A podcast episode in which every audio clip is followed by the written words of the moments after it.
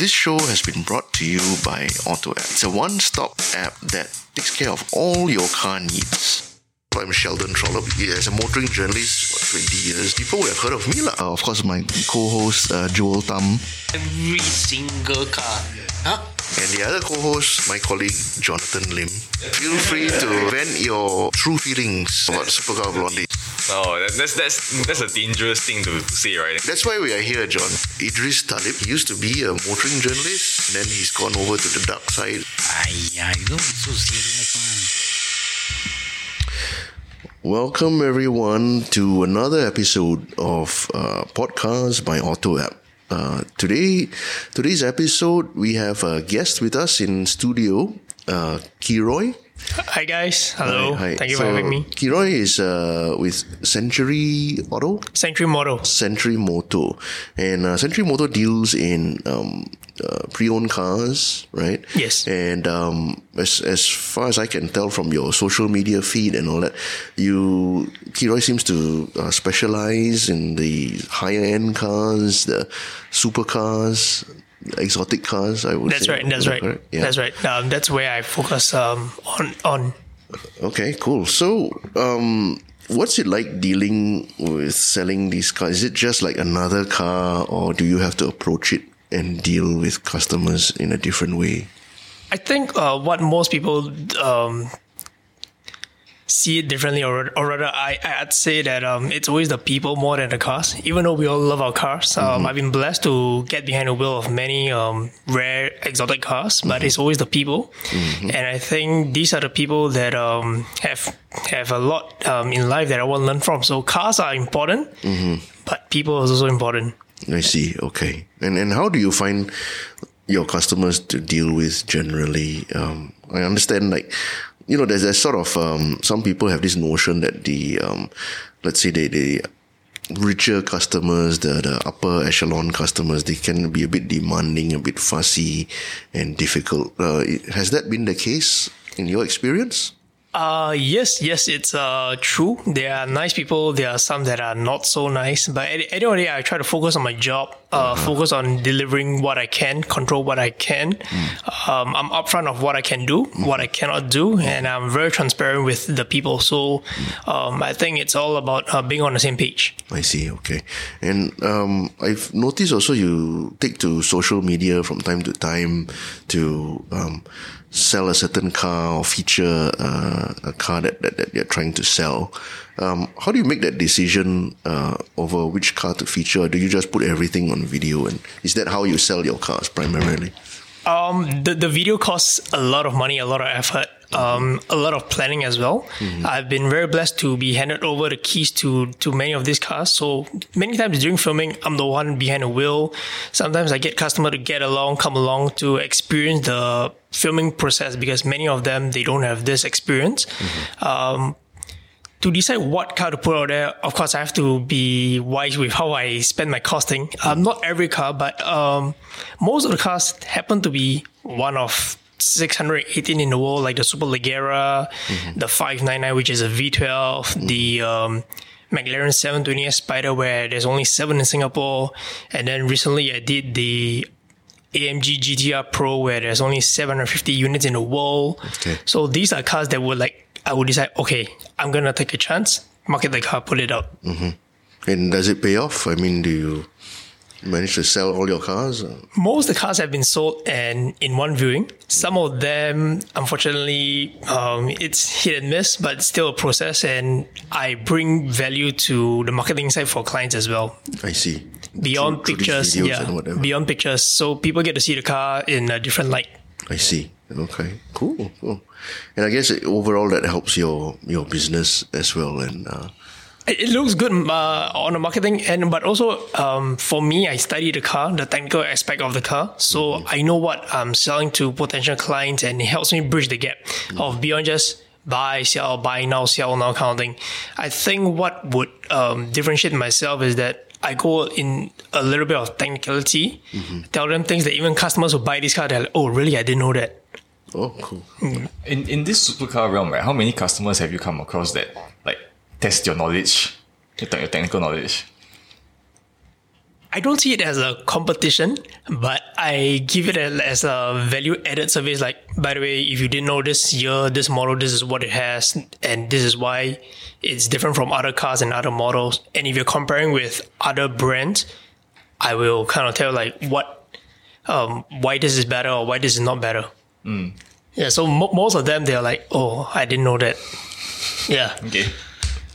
Cool. Okay. So um, yeah. Um, and and tell me about the sort of more recent cars that you sell. The COEs yesterday or I think this week has closed at yet another record high level. One, one four. yeah, yeah. So how does that um, affect your business? I think um, these are paper gains. You know, um, a lot of people assume that oh, car prices go up, then it would sell. Um, actually, honestly, most of the cars have been stuck for some time. I've been blessed. Uh, as we are speaking now, I've dealt a, a GTI and a Aventador. Um, most people, if they are the upper upper echelon, then it doesn't really matter. 100,000, 120,000, I'm still going to buy my brand new Ferrari.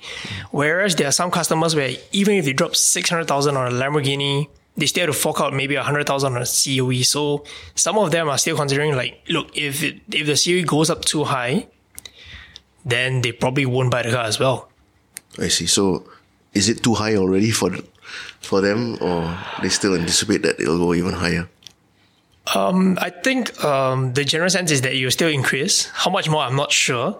But most people are getting um, cautious about buying the, these cars um, because it's increasing and it's bursting their budget. I see. Yeah, for some of them. I, I would think that um, since the the COEs have pushed up prices of cars, um, that then people who uh, feel that now a new car might be beyond their budget or more than what they're willing to spend would then start to look at the used market, right? Which in turn then pushes up the the value of that. Is that something that you have noticed? Yeah, so actually beyond selling supercars, sometimes I tell clients like, hey, look, you know, I've got this short term ride, six months to a year. Most of us want to tide out the the financial, um, or rather coming financial downturn that many people are talking about. So they said it's better to spend five to eight thousand, drive a car for six months, and then decide later on because you would rather have cash on hand than to always look good. You know, we have to be financially savvy as well. I see. Okay.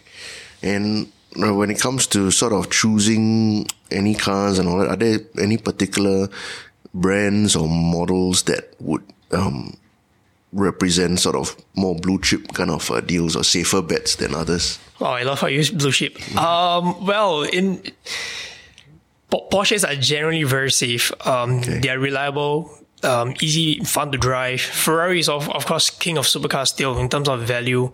Um, I love the Lamborghinis, uh, but in terms of resale value, Ferrari is still one, and then Porsche is maybe one, one and two, and then probably Lamborghini, and then McLaren.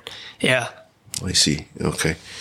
So I guess the Porsche is still a safer bet if, if you had to don't want to lose as much money, lah. or does it really matter at that point? Well, I guess it really depends. There are some people who just want to buy and enjoy. There are some people who are very enthusiastic, mm-hmm. and then there are some people who pay through their nose. So it depends on who who is buying.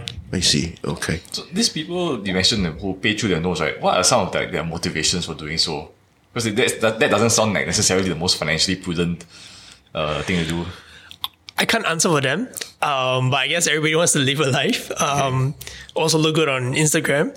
Right. Yeah, but I, even though I sell supercars, sports cars, I'm very upfront with clients. You know, I always care for their well-being. I, I, I like I tell them, if you want to take a loan, if it's beyond you, beyond my pocket and making money, I always tell clients, look, I see you as a friend, and these are my concerns for you.